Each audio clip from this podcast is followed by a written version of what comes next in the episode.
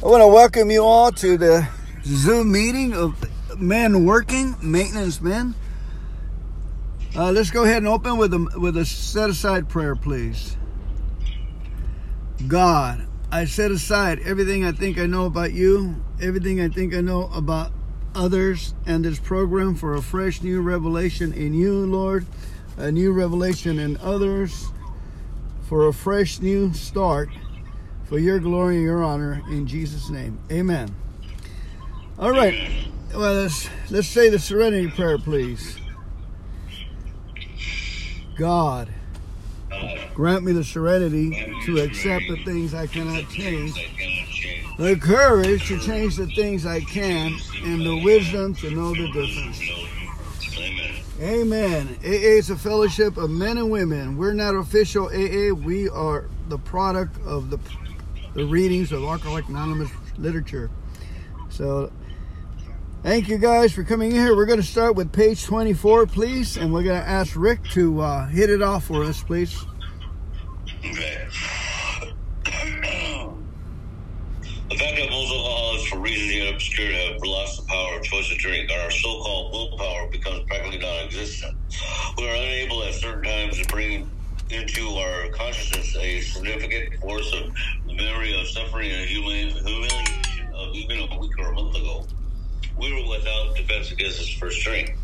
The most certain consequences that follow taking even a glass of beer do not crowd the mind to deter us. If these thoughts occur, they are hazily and rapidly supplanted with the old threadbare idea that this time we shall handle ourselves like other people. There is a complete failure against this kind of defense that keeps one from putting his hands on a hot stove. Keep going, please. Keep going? Yeah. Um, the alcoholic may say to himself in the most casual way, it won't hurt me this time, so here's how. Or, or perhaps he doesn't think at all. Even if, uh, how often have us, uh, of us begun to drink in this nonchalant way, and after a third or fourth drink, pounded on the bar and said to ourselves, God, for God's sake, how did I ever get started again? In order to have that thought supplanted by, well, I'll stop at a sixth drink, or what's the use anyhow? When this sort of thinking is fully established in an individual with alcoholic tendencies, he has probably placed himself beyond human aid, and unless locked up, may die or go permanently insane. These stark and ugly facts have been confirmed by legions of alcoholics throughout history. But for the grace of God, there would have been thousands more convincing demonstrations. So many want to stop but cannot. There is a solution. Almost none of us like the self-searching, the leveling of our pride, the confession of our shortcomings, which the process requires for its successful consummation, but we saw that it really worked in others, and we had come to believe in the hopelessness and futility of life as we have been living it. When, therefore, we were approached by those in whom the problem had been solved, there was nothing left for us but to pick up the simple kit of spiritual tools laid at our feet. We have found much of heaven, and we have been rocketed into a fourth dimension of existence of which we had not even dreamed. The great fact is just this and nothing less, that we have had deep and effective spiritual experiences which have revolutionized our whole attitudes towards life, towards our fellows, and towards God's universe. The central fact of our lives today is the absolute certainty, certainty that our Creator has entered into our hearts and lives in a way which is indeed miraculous. He has commands to accomplish those things for us which we could never do by ourselves. If you are seriously alcoholic as we were, we believe there's no middle of the road solution. We were in a position where life was becoming impossible, and if we had passed into the region from which there is no return through human aid, we had but two alternatives. One was to go on to the bitter end, blotting out the consciousness of our intolerable situation as best we could, and the other to accept spiritual help. This we did because we honestly wanted to, and were willing to make the effort. Page sixty-two, please. sixty-two. Selfishness and self-centeredness that we think is the root of all our troubles, driven by a hundred forms of self-delusion, self-seeking, self-pity. We step on our toes with our fellows and they retaliate. Sometimes they hurt us, seemingly without provocation. But we invariably find that at some time in the past we have made decisions based on itself, which later places us in a position to be hurt. So our troubles, we think, are basically our own making. They arise uh, out of ourselves, and the alcohol is an extreme example of self-will worn riot. Though he usually doesn't think so. Above everything, the alcoholic must say must be rid of his selfishness. He must, or it kills us. God makes that possible. And there often seems to be no way of entirely getting out, getting rid of self without his aid. Many of us had moral and physiological convictions galore, but we could not live up to them, even though we would like to. Uh, neither, neither could we reduce our self-centeredness by much, much by wishing or trying. We had to have God's help. This is the how and why of it. First of all, we had to quit playing God. It didn't work. Next, we decided in the thereafter of the drama of life, God was going to be our director. He is the principal. We are his. He is the, we are his agents. He is the father. We are his children. Most good ideas are simple. And this concept of was the keystone to the new triumphant arch, which we got through freedom. When we sincerely took such a position, all sorts of remarkable things followed. We had a new employer. Being all-powerful, he provided what we needed, if we kept close to him and performed his work well. Established on such a footing, we became less and less interested in ourselves, our little plans and designs. More and more, we became interested in seeing what we could contribute to life, as we felt new power flow in, as we enjoyed peace of mind, as we discovered we could face life successfully, as we became conscious of his presence. We began to lose our fear of today, tomorrow, or the hereafter. We were reborn. We were now at step three. Many of us said to our Maker, as we understood him, "God, I offer myself to thee, to build with me and to do with me as thou wilt. Relieve me of the bondage of self, that I may better do thy will. Take away my difficulties, that victory over them may bear witness to those I would help of thy power, thy love, and thy way of life. May I do thy will always." We thought well before taking this step, making sure we were ready, that we could at last abandon ourselves utterly to him. Amen. Page seventy-six and page eighty-six. Go ahead, Rick, and go go to page eighty-six. I'll take care of seventy-six. All right. When ready, we say something like this: "My Creator, I am now willing that you should have all of me, good and bad. I pray that you now remove from me every single defect of character which stands in the way of my usefulness to you and my fellows. Grant me strength as I go out from here to do your bidding. Amen." We had then completed step seven. Page eighty-six, please. Uh, on awakening, we think about the twenty-four hours ahead. We consider our plans of the day uh, before we begin. We ask God to direct our thinking, especially asking him for divorces from self-pity, dishonest, and self-seeking motives. Under these conditions, we can employ our mental faculties with assurance. For after all, God gave us brains to use. Our thought life will be placed on a much higher plane when, this, when our thinking is cleared of wrong motives. In thinking about our day, we face the indecision we may not be able to determine which course to take. Here's when we ask God for inspiration, an intuitive thought, and, and, or a, a decision. Uh, we relax, we take it easy, we don't struggle. We are surprised how the right answers come after we try this for a while. What used to be the hunch of uh, occasional inspiration gradually becomes a working part of the mind. Being still in experience, we have, having just made a conscious contact with God, it is not probable that we are going to be inspired at all times. We might pay for the presumption of all sorts of obscure actions and thought uh, ideas. Nevertheless, we find our thinking will, as time passes, be more and more on the plane of inspiration. We come to rely upon it. We usually conclude the period of meditation with a prayer that we be shown all through the day what our next step is to be, that we be given whatever we need to take care of such problems. We ask especially for freedom from self-will and are careful to make no request for ourselves only. We may ask for ourselves, however, if others will be helped. We are careful never to pray for our own selfish ends. Many of us have wasted a lot, that, a lot of time doing that, and it doesn't work. You can easily see why. If circumstance warrant, we ask our wives or friends to join us in morning meditations. If, if we belong to religious denomination which requires a definite morning devotion, we attend to that also. If not members of religious bodies, we sometimes select and memorize a few said prayers which emphasize the principles we have been discussing. There are many helpful books also.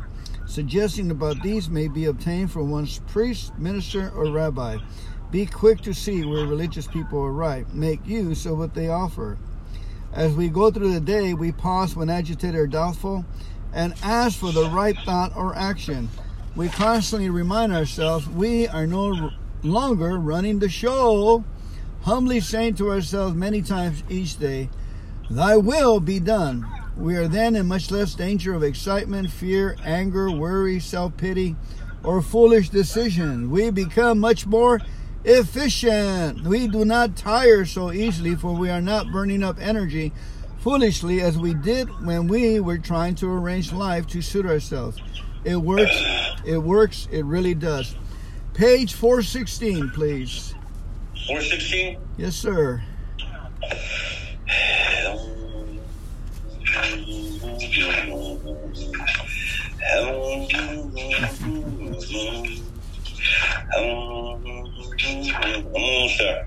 All right. It helped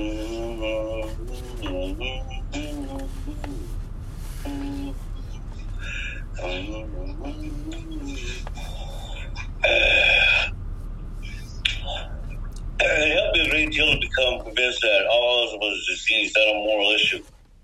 I had been uh, been drinking the result of a compulsion, right? Even though I had not been aware of that compulsion at the time. And sobriety was not a matter of willpower, but the people of A A had something that looked much better than what I had. But I was afraid to let go of what I had in order to try something new. There was a certain sense of security in the familiar. At last, acceptance has proven to be the key to my drinking problem. After I had been around A A for seven months, tapering off of pills and off alcohol and pills, not finding the program working very well, I was finally able to say, "Okay, God, it's true. Of all people, strange as it may seem, even though I didn't give my permission, really, really am an alcoholic of sorts, and it's all right with me now. Now, what am I going to do about it?" When I stopped living in that problem, began living in the answers, the problem went away. From that moment on, I have not one single pulsion to drink. And acceptance is the answer to my drinking problems today. Is when I'm disturbed is because I find some person, place, thing, or situation, and factor of my life unacceptable to me. I can find no serenity until I accept that person, place, thing, or situation as being exactly the way it's supposed to be at the moment. Nothing, absolutely nothing, happens in God's world by mistake. Until I accept my alcoholism, I could not stay sober. Unless I accept my life completely on life's terms, I cannot be happy. I need to concentrate not so much on what needs to be changed in the world, but what needs to be changed in me and my attitudes. Shakespeare said, "All the world's a stage, and all the men and women merely players." He forgot to mention that I was the chief critic. I was always able to see the flaw in every person, every situation, and I was always glad to point it out because I knew you wanted perfection, just as I did. A A and acceptance has taught me that there's a bit of good in the worst of us and a bit of bad in the best of us, that we are all children of God, and we each have a right to be here. When I complain about me or about you, I am complaining about God's handiwork. I am saying that I know better than God. For years, I was sure that the worst thing that could happen to a nice guy like me would be that I would turn out to be an alcoholic. Today, I find it is the best thing that has ever happened to me. This proves I don't know what's good for me, and if I don't know what's good for me, then I don't know what's good or bad for you or for anyone. So I am better off if I don't give advice, don't figure I know what's best, and just accept life on life terms as it is today, especially my own life as it actually is. Before A A, I judged myself by my intentions, while the world was judging me by my actions. Pass. Acceptance has been the answer to my marital problems. Uh, it was through A A that had given me a new pair of glasses Max and I have been married now for thirty-five years. Prior to our marriage, she was just a shy, scrawny adolescent, which I was able to see things in her that others couldn't necessarily see. Things like beauty, charm, gaiety, a gift for the user being to talk to, and a sense of humor, and many other fine qualities. It, it was if I had rather than mine's touch that turns everything into gold, a magnified mind which magnifies whatever it focuses on. Over the years, I thought about Max, and her good qualities grew and grew. And we married, and all her qualities became more apparent to me, and we were happier and happier.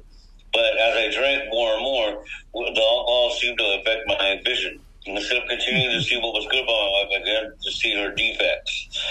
And the more I focused my mind on her defects, the more they grew and multiplied. Even it, every defect I pointed out to her became greater and greater. Each time I told her she was nothing, she reduced a little bit more into nowhere. The more I drank, the more she wilted. Then one day in A A, I was told that I had my lenses on my glasses backwards. The courage to change in the, in the Serenity Prayer meant not that I should change by marriage, but rather I should change myself and learn to accept my spouse as she was. A A had given me a new pair of glasses. I could then focus on my wife's good qualities and watch them grow, grow, and grow. I can do the same thing with an A A meeting. The more I focus my mind on its defects, late starts, long drunk alarms, cigarette smoke, the worse the meeting becomes. But when I try to see what I can add to the meeting rather than what I can get out of it, and when I focus my mind on what's good about it rather than what's wrong with it, the meeting keeps getting better and better. When I focus on what's good today, I have a good day. And when I focus on what's bad, I have a bad day. If I focus on a problem, the problem increases. If I focus on the answer, the answer increases. Yes. Okay, page four twenty, please. Perhaps the best thing of all for me is to remember that my serenity is inversely proportional to my expectations. The higher my expectations of Max and other people are, the lower is my serenity. I can watch my serenity level rise when I discard my expectations. But then my rights try to move in, and they too can force my serenity level down. I have to discard my rights as well as my expectations by asking myself, how important is it really? How important it is to my serenity, to my emotional sobriety? And when I place more valuable on my serenity and sobriety than anything else, I can maintain them at a higher level, at least for the time being. Pass. Acceptance has been the key to my relationship with God today. I never just sit around and do nothing while waiting for Him to tell me what to do. Rather, I do what's there in front of me that needs to be done and leave the results up to Him. However it turns out, that's God's will for me. I must keep my magic magnified mind off my... Uh, uh, let me start. I must keep my magic magnified mind on my acceptance. And off my expectations, for my serenity is directly proportional to the level of acceptance. When I remember this, I see I, I've never had it so good. Thank God for A A. Thank God for A A. Turn to page five fifty-two, please. five fifty-two. He said, in effect, if you have a resentment you want to be free of, if you will pray for the person or the thing that you resent, you will be free. If you will ask in prayer for everything you want for yourself, to be given to them, you will be free. Ask for their health, their prosperity, their happiness, and you will be free. Even when you don't really want it for them and your prayers are only words and you don't mean it, go ahead and do it anyway. Do it every day for two weeks and you will find you have to come to mean it and want it for them. And you will realize that where you used to feel bitterness and resentment and hatred, you now feel compassionate, understanding, and love. Pass. It worked for me then. It worked for me uh, many times since. It will, it will work for me every time I'm willing to work it. Sometimes I have to ask for the willingness, but it always too comes. Uh, and because it works for me, it'll work for all of us. And, and another great man says, the only real freedom a human being could ever know is doing what he wants to do because he wants to do it. This great experience has given really has this great experience that has released me from the bondage of hatred and replaced it with love. It's just really another affirmation of the truth I know. Uh, I I get everything I need out of Alcoholics Anonymous, and everything I need, I get. When I get what I need, I invariably find it. It's just what I wanted all the time. Amen. Page one hundred, please. one hundred. And and page eighty-three. Go ahead and go to page eighty-three, Rick. All right. Go where? eighty-three. I'll read one hundred. Okay. I'm right there. Okay, both you and the new man must walk day by day in spiritual progress. If you if you persist, remarkable things will happen. When we look back, we realize that the things which came to us when we put ourselves in God's hands were better than anything we could have planned. Follow the dictates of a higher power, and you will presently live in a new and wonderful world, no matter what your present circumstance. Rick? If we were pacing about this phase of our development, we will be uh, amazed before we were halfway through. We are going to know a new freedom and a new happiness. We will not regret the past or shut the door on it. We will comprehend the word serenity, and we will know peace no matter how far down the scale we have gone. It, we will see how our experience can benefit others, and the feeling of usefulness and self-pity will disappear. We will lose interest in our selfish things and gain interest in our fellows. Self-seeking will slip away. Our whole attitude and outlook upon life will change. Fear of people and economic insecurity will leave us. We will intuitively know how to handle situations which used to baffle us. We will suddenly We will suddenly realize that God is doing for us what we cannot do for ourselves. We lost Rick. My phone went dead. I guess I wasn't charging it. All right, let me finish up. We will suddenly realize that God is doing for us what we cannot do for ourselves. Are these extravagant promises? We think not. They are being fulfilled among us, sometimes quickly, sometimes slowly. They will always materialize if we work for them. Page eighty-five, please. It is easy to let up on the spiritual program of action and rest on our laurels. We are headed for trouble if we do, for alcohol is a soda full. We are not cured of alcoholism. What we really have is a daily reprieve contingent on the maintenance of our spiritual condition. Every day is a day when we must carry the vision of God's will into all our activities. How can I best serve thee? Thy will not be done. Thy will, not mine, be done. Excuse me. These are thoughts which must go with us constantly. We can exercise our willpower along this line. It is the proper use of the will. Much has already been said about receiving strength, inspiration, and direction from Him who has all knowledge and power. If we have carefully followed directions, we have begun to sense the flow of His Spirit into us.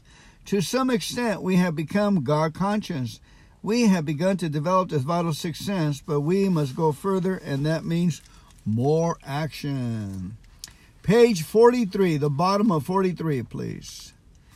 Once more, the alcoholic at certain times has no effective mental de- defense against the first drink, except in a few rare cases. Neither he nor any other human being can provide such a defense.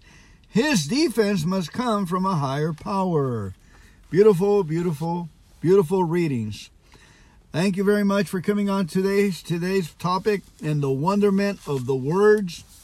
The words come alive and they keep us.